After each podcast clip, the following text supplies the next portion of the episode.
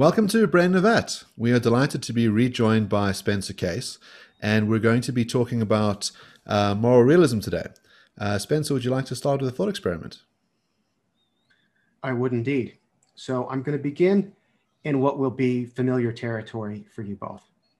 I want you to take a moment and really to take a moment and pause and, and ask yourself this question How confident am I that my senses are relaying accurate information about my environment? And I would ask this to the listeners too. Wherever you are, if you're listening to this in headphones or driving or whatever the case may be, just look around, take stock of what you're hearing, what you're seeing, you know, what you're feeling, and ask yourself, how confident am I that this is not all an illusion? How confident am I that I'm not going to wake up in a completely different environment and all of this was a dream or some other hallucination or something like that? All right, now I want you to put that on the back burner, stir it every five minutes.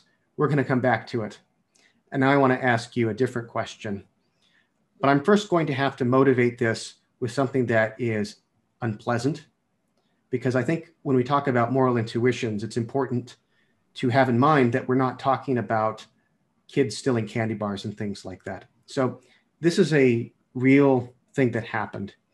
In 2019 in Bangladesh, there was a young woman whose name was um, Nusrat, uh, I believe, Rahan Rafi, or Jahan Rafi was her name. And she reported to the police that she had been sexually harassed by the headmaster of her school. And she was later, not long after this, lured into the school by associates of this headmaster and asked if she would take back her allegation. And she refused. And then they doused her with kerosene and set her on fire. And she died in the hospital four days later and this started protests all over Bangladesh. All right. Now I want you to think about that. And I, I I'm fairly confident you're going to share both my moral intuition and my considered moral judgment that what I just described to you was evil, uh, seriously morally wrong. I want you to consider your confidence in that judgment, where you would put that in your web of belief, and how it compares to the sensory beliefs about the physical world I asked about a minute ago. So ask yourself if I were in one skeptical scenario, which would it be? Is it going to be that I'm going to wake up and all of my senses about you know what I'm seeing, hearing, etc. now, that's misleading me? Or are you going to none of that is, is true your senses are completely reliable as you believe them to be but tomorrow you're going to think about this case again, uh, and without hearing any more details that could potentially be morally relevant, decide actually nothing bad occurred here. Nothing bad occurred here. Which of those is more likely? Now I'm going to give you my report of my how I feel about this. So for me, I would say at least the two are on par. And if anything, I'm somewhat more certain about my moral intuition than am I about I am about the sensory stuff. And I bring this for a couple of reasons. One, I want listeners to be aware of the stakes of the debate about whether or not there are moral facts that we can conceivably know about. Um, and then also to sort of get us past this thought that moral intuitions, that sort of moral judgment, that's sort of wishy-washy, but the sensory stuff, that's that's solid. So it seems that we could have two kinds of debates. The one is to say there are things that are immoral and there are things that are praiseworthy. Um, and we need to work out what kind of system we should use to evaluate that stuff. So you could have you know a virtue ethics account that the right thing to do is that which is virtuous that one should you know have the virtues of wisdom and kindness and honesty. We could have a utilitarian system which is about you know maximizing pleasure you know a, a rights-based system which is about establishing which rights should be in place and you know why you shouldn't violate them. And that's a very different question from whether this whole enterprise is as you say mistaken riddled with errors um, that maybe all moral talk is just um, you know akin to some kind of supernatural talk. In other words, when people talk about angels and demons and how many can dance on the heads of pins. You know, the claim will be, well, you know, you could make sense of that language if you buy into the underlying framework of the supernatural. Um, but really, it is, you know, uh, not grounded in reality. And so the moral nihilist wants to say, where do these properties of morality emerge from? It seems like there's this is ought gap. Just because things are a certain way in the world doesn't mean that one ought to do anything about it from a moral perspective or that they have the properties of, um, let's say, moral or immoral. So the difficult task that the realist has is to try and explain the sort of source of normativity. Where does this stuff come from? How do we get to start using moral language? Right. And I'm going to say, as a lot of realists are going to say, that we can explain certain normative claims in terms of more basic normative claims. But at a certain point, things are going to bottom out. We're going to reach the fundamental, you know, theory of value or moral theory or total normative theory. That would be the real holy grail, a complete theory of the normative. Uh, you know, for somebody studying metaethics. And then what explains that? I'm of the mind that nothing could explain that. And I'm going to borrow an argument from Chris Heathwood in, in a paper called Could Morality Have a Source? And he asks us to imagine morality having a source. And so, for example, one purported source of moral, uh, moral truth is God. So, God issues commands and, and makes things right. So Heathwood points out that there's one fact that is a moral fact that God wouldn't be creating in that scenario, and that is the truth of divine command theory. So there would be some even more basic moral fact that would be unexplained. And his point is that if you think about it, any any account you might give for the origin of morality is going to have there's going to be something that is unexplained. And so I'm comfortable ta- sort of taking on the chin and saying, yes, morality is um, at it can't be explained in terms of anything further. It's basic, or at least normativity, oughtness generally is basic. Um, I confess, though, this is a serious dialectical hangup. A lot of people I put that to have this kind of resistance that you're expressing. They think that can't be right. It sounds like it sounds like we need to put a turtle under the world to me to think that needs some further explanation. But um, you're not alone in th- feeling this way. A lot of people think morality simply must have a source. And the only other further thing I could really say here is that everyone is going to have the view that something something goes unexplained, something is basic. So the theist is going to think that uh, God is not going to be explained by anything further. I think the physicalist would say that about the physical universe or the natural universe at some level. And I think the moral realist is going to say, okay, I guess moral reality or normative reality is one of those things that's just uncreated. So, one of our previous guests on the show, Sean Stanley, we did an episode with him on moral realism, and he takes the opposite position to yours. Um, so, he thinks that there are no moral facts and that um, moral, moral claims are false.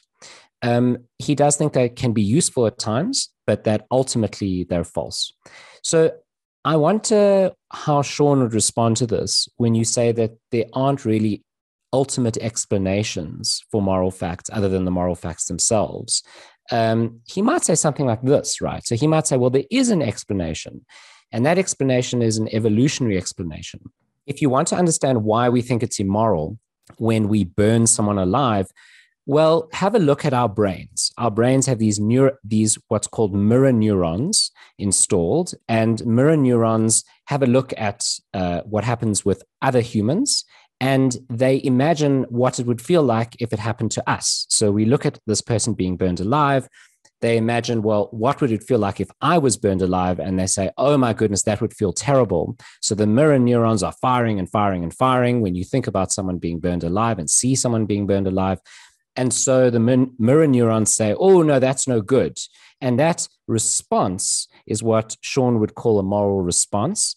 and um, it it engenders within us this feeling of oh my goodness this is wrong. And he would say well that's all there is to something being wrong is this evolutionary instilled um, response. So that's the explanation. And he says that that explanation is an eliminative eliminative explanation. In other words once you understand that you realize well there are no real moral truths. There's just this response this this this fundamental human instinctive mirror neuron based response. One thing i would want to say in response to sean is consider some things that seem like they wouldn't be debunkable in this way.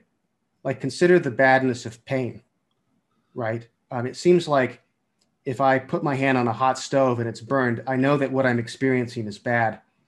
Um, and i could imagine somebody coming to me and saying like actually it's not bad you just think it's bad because you're evolutionary evolutionarily programmed to think that. Um, I would say that wouldn't be a very convincing response, even though it's true. I think it's completely true about the origins of that belief that I developed an aversive reaction to bodily harm for evolutionary reasons, right? But that doesn't mean that I'm wrong in assessing that this is in fact bad. So that's that's one case that suggests that this kind of evolutionary debunking um, overgeneralizes because if we were to follow his logic, it would seem to debunk that, right? So that's one thing I would want to say. And another thing I would want to say is that a lot of our moral intuitions don't seem very readily explainable in terms of evolution. I mean, you could give, of course, evolution created our faculties that allow us to have moral intuitions, but it's not like all of our specific moral beliefs are obviously explainable in terms of evolutionary imperatives, right? Like, I don't have an intuition that having a bunch of kids is like the most important thing for everyone to do. I don't have an intuition that um, I should do everything possible to, you know, spread my my genes, you know, for future generations. Or there are all sorts of intuitions that it would be damn handy evolutionarily for us to have that we don't seem to have. And, uh, you know, there are people who think that the way we treat animals is horribly wrong. I'm one of them. And factory farming is evil. And I worried about the suffering that we impose on billions of creatures. But this doesn't seem to have anything to do with me promoting my, my genes. It has to do with my recognition that suffering is bad and we should prefer that there be less of it and I, I could go on, but I just think that it's not a very good explanation of a lot of our considered moral views. So I suppose Sean would want to say a few things. The one would be to sort of point out that the way we evolve is arbitrary. Um, so there is no kind of uh, agent, you know, determining the path in which we, you know, develop our intuitions.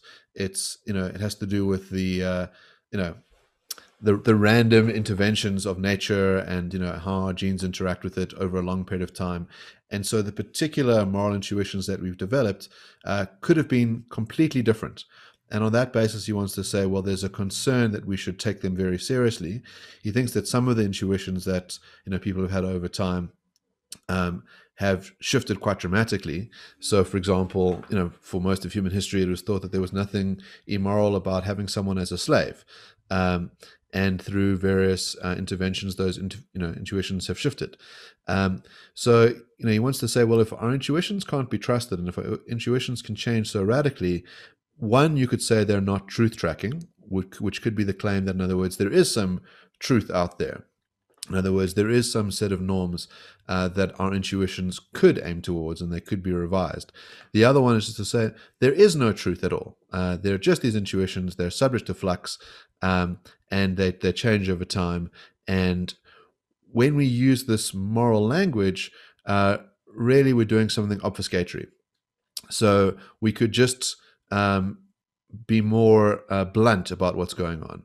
So when you give the case about putting your hand on the stove and experiencing the pain and saying that's bad, in other words, you've put an, an evaluative statement in, um, or you know when you uh, you know help an orphan out and you say that's good, he wants to say, Well, we could just express those things as they stand. In other words, it is a true statement that you are experiencing pain and that you have a desire not to experience that pain. And that's sufficient to explain what's going on there. We don't need to add in the additional valuation of bad. And in the orphan case, we could say that you know the person experienced joy or, or relief from their agony, um, and you know you might have other kinds of reasons to perform these actions. In other words, it's in your physical self interest to remove your hand from the stove. Um, it might be a good idea to help others because they might help you in the future.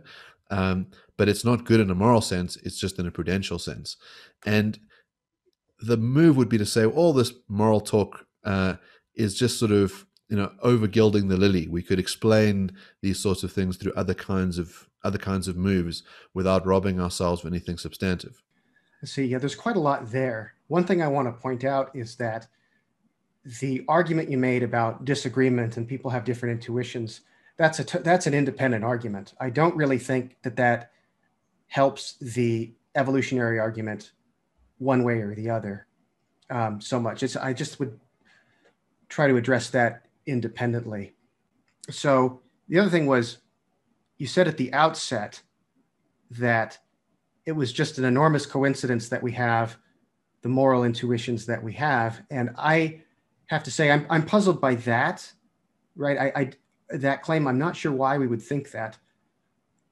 I, I mean, we, we don't have any experience with any other kinds of species out in the universe other than human beings it seems like if we want to be empirical about it, he would have to say, well, you know, for all we know, there could be there could be other beings that would have wildly different intuitions, but I'm not sure that that's true. I mean, it's fairly hard to imagine that there are going to be some advanced aliens out there that think suffering is good for its own sake and and cooperation is is bad and and it's better to be uh, deceitful than truthful and it just doesn't seem like that's very plausible to me. I mean, may, maybe you could say that's uh, that's just a priori speculation, but I think it's Sean or, or the error theorist that needs to motivate this this thought that there's just this amazing range of ways that we could have been, and it's an incredible coincidence that we have the tendencies that we have. Um, so that's one thing I would say to that. Now, as far as the, the, the actual disagreement between humans, I think now we're starting to get into something that's a more serious challenge because I'm appealing to my moral intuitions. Um, you're appealing to yours. What do we do when we disagree? Well, somebody's got to be wrong. So, whenever there's disagreement, there's uncertainty. So, one thing I would want to say is that there are some limits to that uncertainty, I believe. Um, so Donald Brown, an anthropologist, did a, a meta study in, in his book called Human Universals. He came up with this list of, of over 400 things that are common to all known human cultures. And there were some moral things on that list. It's pretty minimal. So there's an incredible amount of uh, room for disagreement, but it includes things like resistance to abuse of power. It includes things like uh, prohibitions on murder and rape. Now, of course, that needs to be qualified because what counts as rape or murder in one culture might vary. You know, some cultures consider infanticide murder and some don't. So there's some flexibility even there. But nonetheless, it's recognized that having sex with someone, um, exerting power over them, or taking their lives, th- these are not things that are just like any other kind of action. They re- require some kind of explanation or justification. So it seems like there is a there is a core of agreement here. And another thing to say is that it's not as if you know two sides disagree and that's it. We, it's it's uh, no way to conceivably figure out who might be right or who might be wrong. Um, I think it's likely that some of the people who participated in murdering that girl in Bangladesh believed that what they were doing was the right thing and I think we would have some things to say about why it is that they have those beliefs. I think we can debunk a lot of faulty moral beliefs by considering, you know, certain cultural origins. You know, does it, it serve your interest to have those sorts of beliefs? Do you have other metaphysical beliefs that might be interfering with your moral reasoning, you know, be, belief in a God who will punish you for acting in a certain way, that sort of thing. So I think the realist has strategies for dealing with the argument from disagreement, but I nonetheless consider that the more serious challenge from the anti realist. Can't Sean or the anti realist say something like this? Um, I can explain why you shouldn't um, burn the teacher alive without saying that it's wrong. Or rather, I can reduce down the claim that it's wrong to some other types of claims. So, one of those claims would be well, you shouldn't burn the teacher alive because you wouldn't want someone to do that to you. And if you do it to them, it's more likely to be done to you in future. Um, I've, I haven't used the words right or wrong there. I've just I've just used claims around consequence. Uh, another consequential claim would be something like, well, if you burn the teacher alive, people are going to get upset about this, for whatever reason that is that they get upset. If they have moral reasons, those are the wrong reasons for them to get upset because morality isn't real, but they will get upset nonetheless. And when they get upset, they're going to protest. And those protests will have negative consequences for us who are, we're burning her alive. And so we shouldn't do that. Um, so in that language, I've never used the words right or wrong. I've just referred to consequences. And Sean might say, well, we just don't want these negative consequences to ensue. And so you shouldn't burn her alive. Now, what I think is interesting about that is now you've got should in the door. Now you're talking about negative consequences. You're assessing consequences as positive or negative, right? And I think that is much more of a concession to the realist than a lot of anti realists seem to realize. A lot of people seem to have this view that other regarding reasons are especially spooky, but self regarding reasons are just fine. But in fact, if you want to get right down to it, you're not going to find anything in evolution that or or psychology that says you ought to take care of yourself either. You'll find desires, you'll find attitudes, but you won't find any fact about things being good or bad for you. I think it is an illusion to think that self interest is somehow more scientific or more rational than concern about other people. If the the anti-realist who is my interlocutor here is willing to concede that I actually have a self-interest. I should be concerned about Spencer 10 years in the future from now, whether I'll be suffering. And maybe I should change my diet and exercise more and not do things that is that are going to cause me more pain later because I ought to con- be concerned about my future self. So I want to know, well, what about somebody else? If I ought to be concerned for my future self, why shouldn't I also be concerned about the suffering of somebody else whose suffering I can alleviate or something like that? Um, and so, what I'm trying to, to do here is to suggest that once we get as far as allowing self-interested reasons through the door, and I think the same is true with reasons for belief, it then becomes much easier for the moral realist to make some headway here and say, now what really is the line between the kind the kind of reason you acknowledge and the, and the, the kind that you say is an illusion? So I wonder if the response is to draw a distinction between non-moral shoulds and moral shoulds. So if I say to you, um, it is raining, and if you don't want to get wet, you should carry an umbrella, you know, that is a non moral should. Um, and so we just think that given what your preferences are, there are certain actions you could take that would meet those preferences, but there's nothing moral, immoral about the innate preference. So if you um, have a strong desire to watch uh, uh, a, a, baby, uh, you know, cry its way to death, well, one way to do that would be to put a bunch of pins in its eye and uh, watch that occur. And then that is what you should do if that's the result that you want. Very non moral should, or, you know, the readers would describe as an immoral should. If the move is that, which is to say, well, when we use that kind of ought language, it's not moral in nature. Um, and given that there's nothing necessarily moral about the things that we want or the things that we do to others, um, you know it's just a matter of working out whether it's efficient to get there uh, that seems like the kind of move that the you know the anti-realist is going to make. Yeah, I think this is based on a confusion. You could say you can say make certain if-then statements that are totally non-moral and totally non-normative, totally non-normative. So you can say, for example, that um, such and such course of action will realize certain goals. Now that's a completely non-normative statement. But I think when you say if you you have that desire, you should do that. It seems to me that you're saying something more. Um, and if you and one possible response is no, I'm not. I'm just I'm I'm I, I identify I should fulfill my desires with that kind of a, a purely descriptive conditional, then I think the, the moral realist can just make a, a symmetrical move here and say, oh, well, when I'm talking about doing the morally right thing, I'm talking about happiness promoting actions. If you can make that kind of reduction in the prudential case, I can make it in the moral case. So I wonder if those sorts of moves then narrow the kinds of possible normative theories that one could have.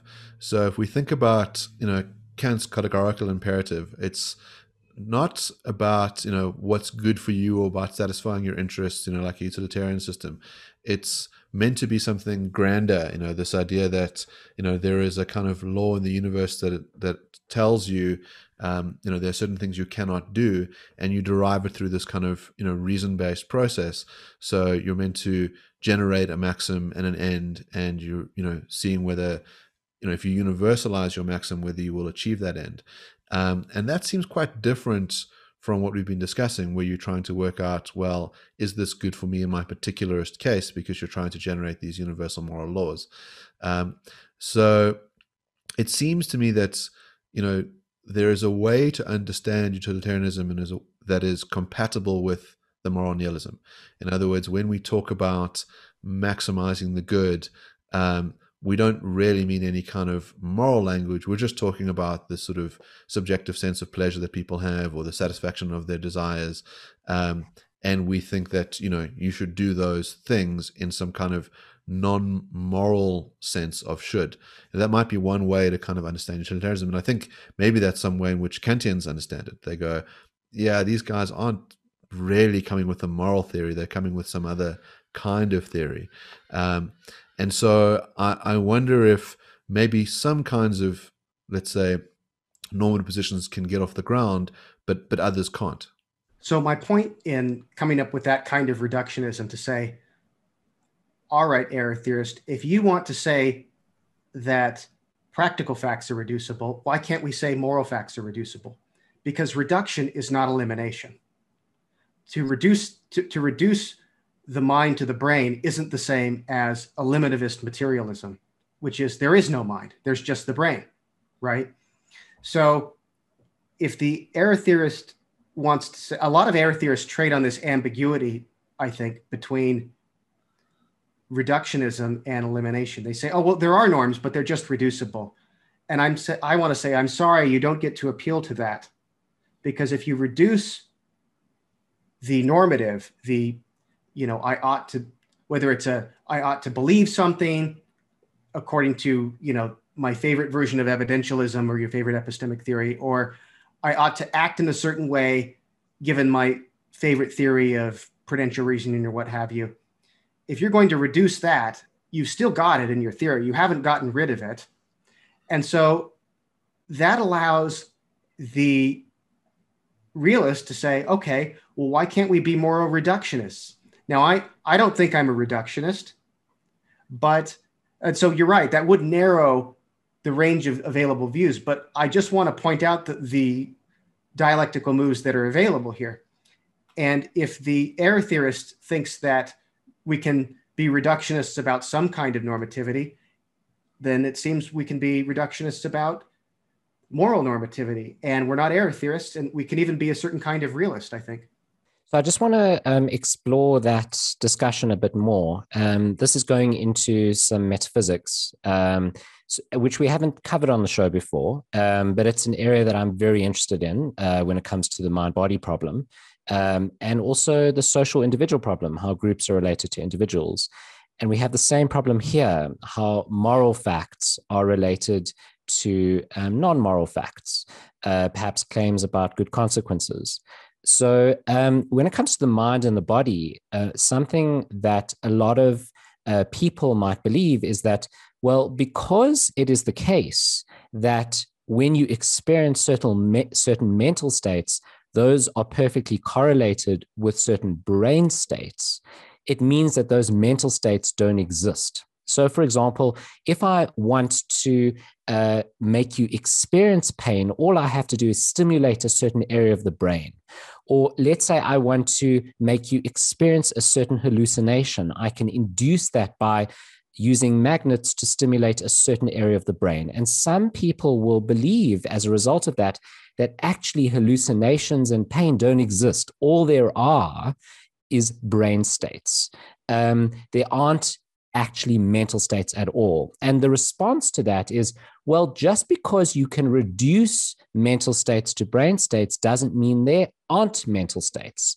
Those mental states still exist the reduction is conservative. It conserves the existence of mental states. And here, what you're saying is, well, just because we can reduce, perhaps, and you, you're not making the claim that you can make that reduction, but you're saying that when someone does make the claim that you can reduce normative claims, in other words, moral claims, to non moral claims, that doesn't mean those moral claims disappear just because it's true that I could perhaps reduce um, the claim that it is wrong to burn the teacher alive because it will result in negative consequences doesn't mean it's not also wrong to burn that teacher alive. Yes, uh, I want to say something like that. I have to say, though, my views in, in this kind of metaphysics are not wholly worked out. So I'm kind of shooting from the hip here. I do find reductionism to be kind of a strange concept because, on one hand, it's an identity. To reduce A to B is to say that um, A, it, the B's are the A's or something. To say that I reduce the mind to the brain is to identify the mind with the brain. And yet it has this sort of connotation that you're like knocking the reduced thing down an ontological peg or something. And so I find that kind of language really puzzling.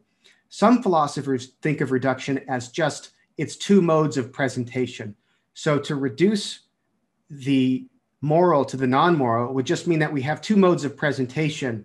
We have a, a moral mode of presentation, like a, a moral intuition, and then we can scientifically say, okay, these are the brain states that cause suffering and so on and so forth. And it's just that. Um, those would be two modes of presentation, but nothing's getting knocked down a peg ontologically. And I'm totally okay with that. I, I don't know that that's right, but I'm not afraid of that being the right view. So I think the other thing we have to acknowledge is, you know, I've tried to kind of buff up the the moral nihilist claim uh, to say that well maybe we could reduce these things. There might be some cases where we just can't. So we can imagine the situation where someone performs um, a an, an act which causes immense suffering to someone else, and there will be no consequences for them. Uh, they will never be punished. No one will ever find out about it. But nonetheless, our ordinary moral intuitions tell us that that is something that you ought not to do, not because of what it will envisage on you, but because the other person matters, because the other person has some kind of worth. So, you know, if you go around, um, Mean, let's say you are someone like a Joseph Fritzl, but better at keeping the hiding.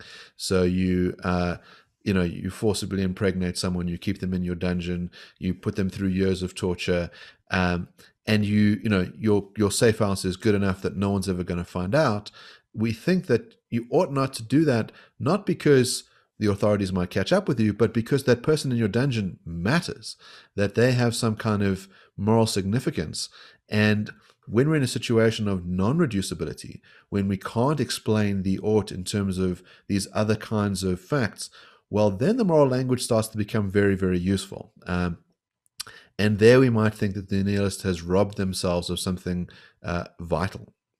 Uh, Mark, I think well, that's a very good. That's very good, Mark. Uh, that's one of your better points. and they're all good, but that's great. what I'm saying to you, Jason, is you need to release the kids from your dungeon, okay? you know, you've convinced me. Well, the kind of reduction that I would think would be worth exploring wouldn't be reduce morality to facts about one's own self-interest, but I would say reducing it to facts that include other people's interests as well. And so that's one thing I would say. And I would also say going with reductionism isn't the only or maybe even the best way to reduce uh, or to reply to the nihilist or the error theorist here. You could also, I think, say this. You could also say that let's go back to the case about what the moral error theorist thinks about self-interest. I'm assuming I'm talking to a moral error theorist who does believe that there are reasons of self-interest. And, you know, I think it's very interesting that that it's extremely hard to find a moral error theorist who won't just get rid of normativity altogether and not try to retain some kind of normative language um, in theory or at least even to explain why we need some kind of conser- some efforts to conserve moral language in practice. I find that very amusing. You don't see many atheists bending over backwards to accommodate theistic sort of speech and to justify going to church and as before. I find it extremely puzzling that uh, that this is the case. Before I was listening to this uh, podcast, I was listening to another one on um, with Don Loeb, who is who is an error theorist, and he's like, he was explaining how he doesn't think there are any moral facts, but th- then he says something like, "Well, um, I I have moral attitudes just like you do," and I'm like, "Well, I I don't, I don't think so. I, I mean, not if you're consistent." Um, and he says he says, "Well, you know, I have to." Uh, I do have to say that Hitler wasn't bad, and that was a cost of my theory. But I do have moral attitudes, and I just don't know what that would even be. And so, what, what I'm getting at here is there are a couple of different places you can resist the theorist. One of them is to say, um, look, if you cannot eliminate moral talk and normative language from your own theory, at least at the level of self interest and epistemic normativity. There's some kind of ought in there somewhere. And two, you've got moral attitudes conserved somewhere, and you're making justifications for keeping moral sounding language. You might ask yourself, well, have you really, are you really able to give up that kind of uh, belief? And I'm curious what you think about this. I've been exploring this idea recently, which is that I think you can maybe argue that certain views are unreasonable for people to adopt in a way that's sort of independent of evidential claims about them.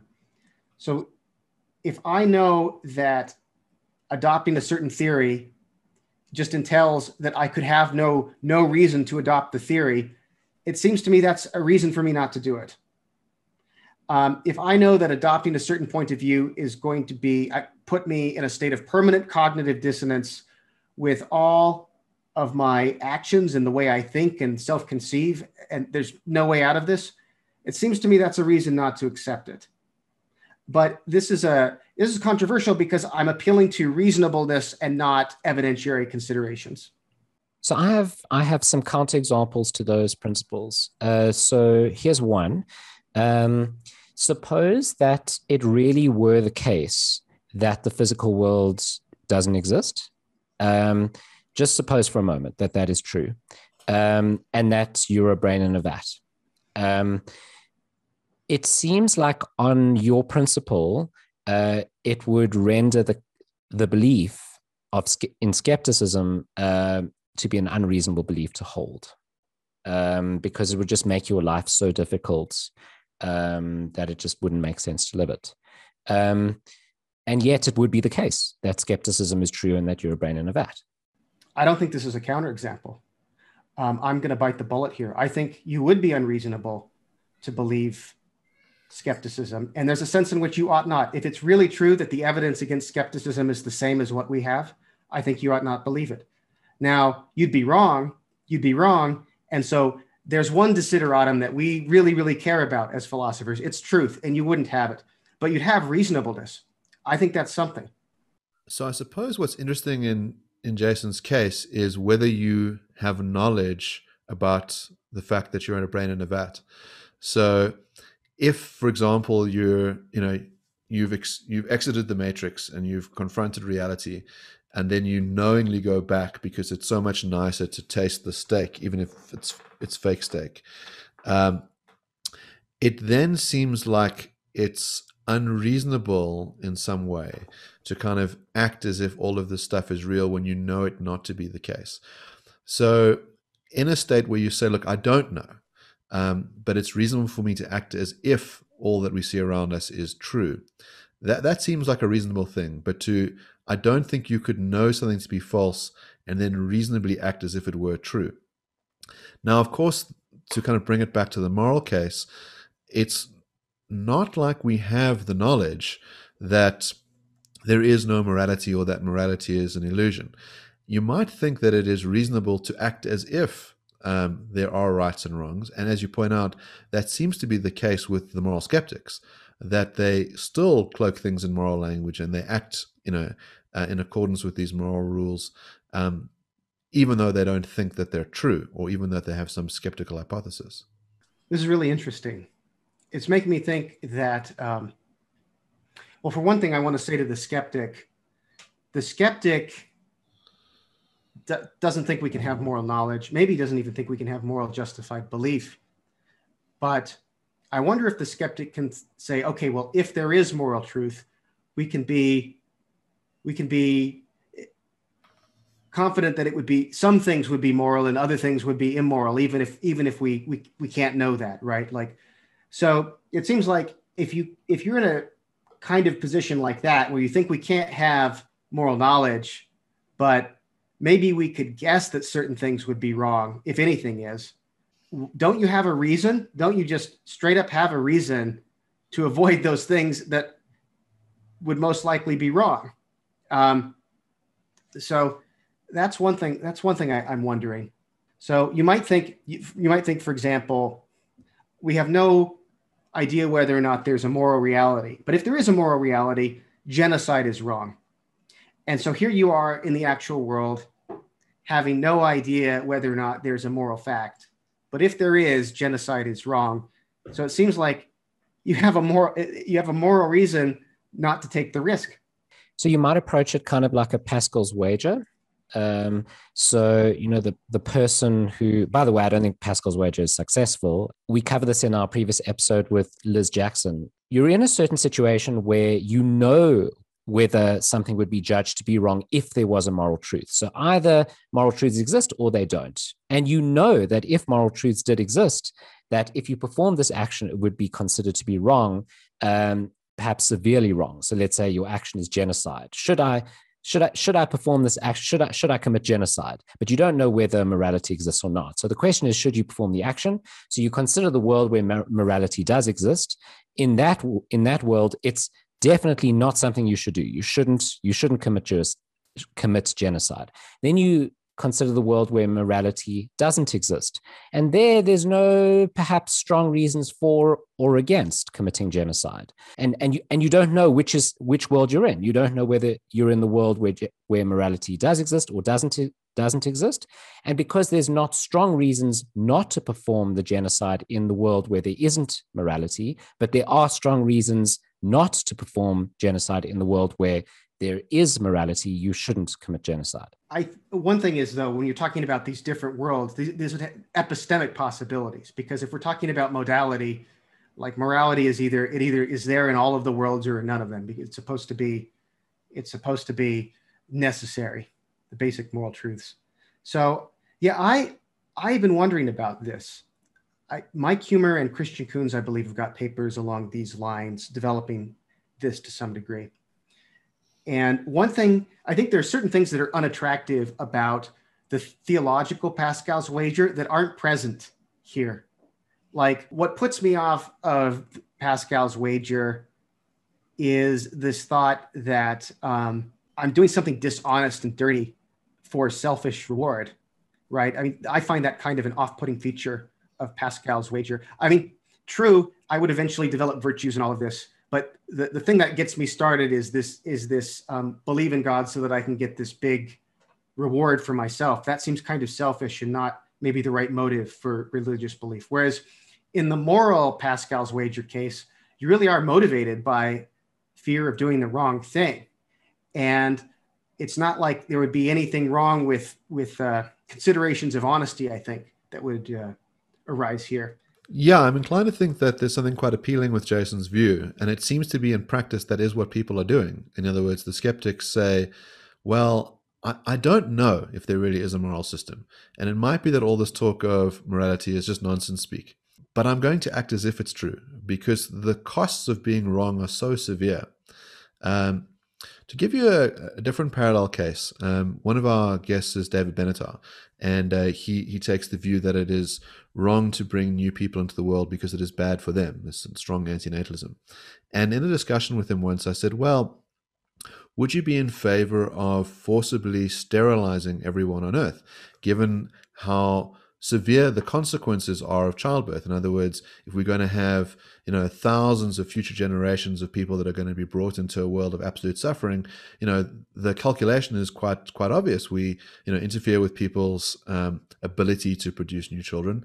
If you're correct, they're doing something wrong by having them, um, and we could prevent all this future suffering. So isn't this an implication of your view that we ought to do this?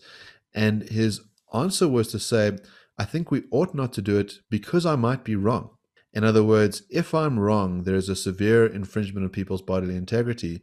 Um, and that is a good upfront reason for not doing it because we at least know that there, you know, there would be that upfront cost.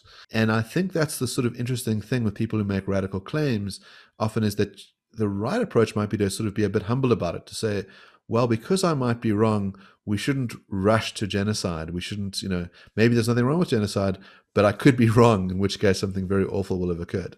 Yeah, I think that's very interesting. And um, it's hard to know how far to take this kind of, you know, probabilistic hedging of our moral beliefs, right? That would be one worry. Um, and I suppose you could have the skeptic or the error theorist say, well, I'm just as much a skeptic about these sort of meta decision moral principles as the first order stuff. I'm just as much a skeptic that I ought to avoid moral risk as with any of the, the other moral claims we're talking about. I don't know if there are any error theorists who are taking something like the, um, the Kantian agnosticism, live as if realism were true, even though you can't know whether or not realism is true, or the Pascal's wager kind of approach. I'd be interested to know if there were. Spencer, this has really been a fantastic discussion. Um, I think we've managed to do some real, you know, philosophy in action. It's been fun to sort of draw on different kinds of areas of philosophy to try and see how much progress we can make in in the field. Um, you know, I think all of us and most of our viewers are going to have some sense of sympathy for moral realism because it really does accord with our ordinary intuitions. And I think the important work of philosophy is being able to try and adopt a contrary position so that you can sharpen your sword and get closer to the truth. And there have been many times in this conversation where you've tried to be as charitable as possible to your opponents so that you can understand their positions and think what their best responses would be. And I think, you know, that's really one of the true virtues um, of, of doing philosophy.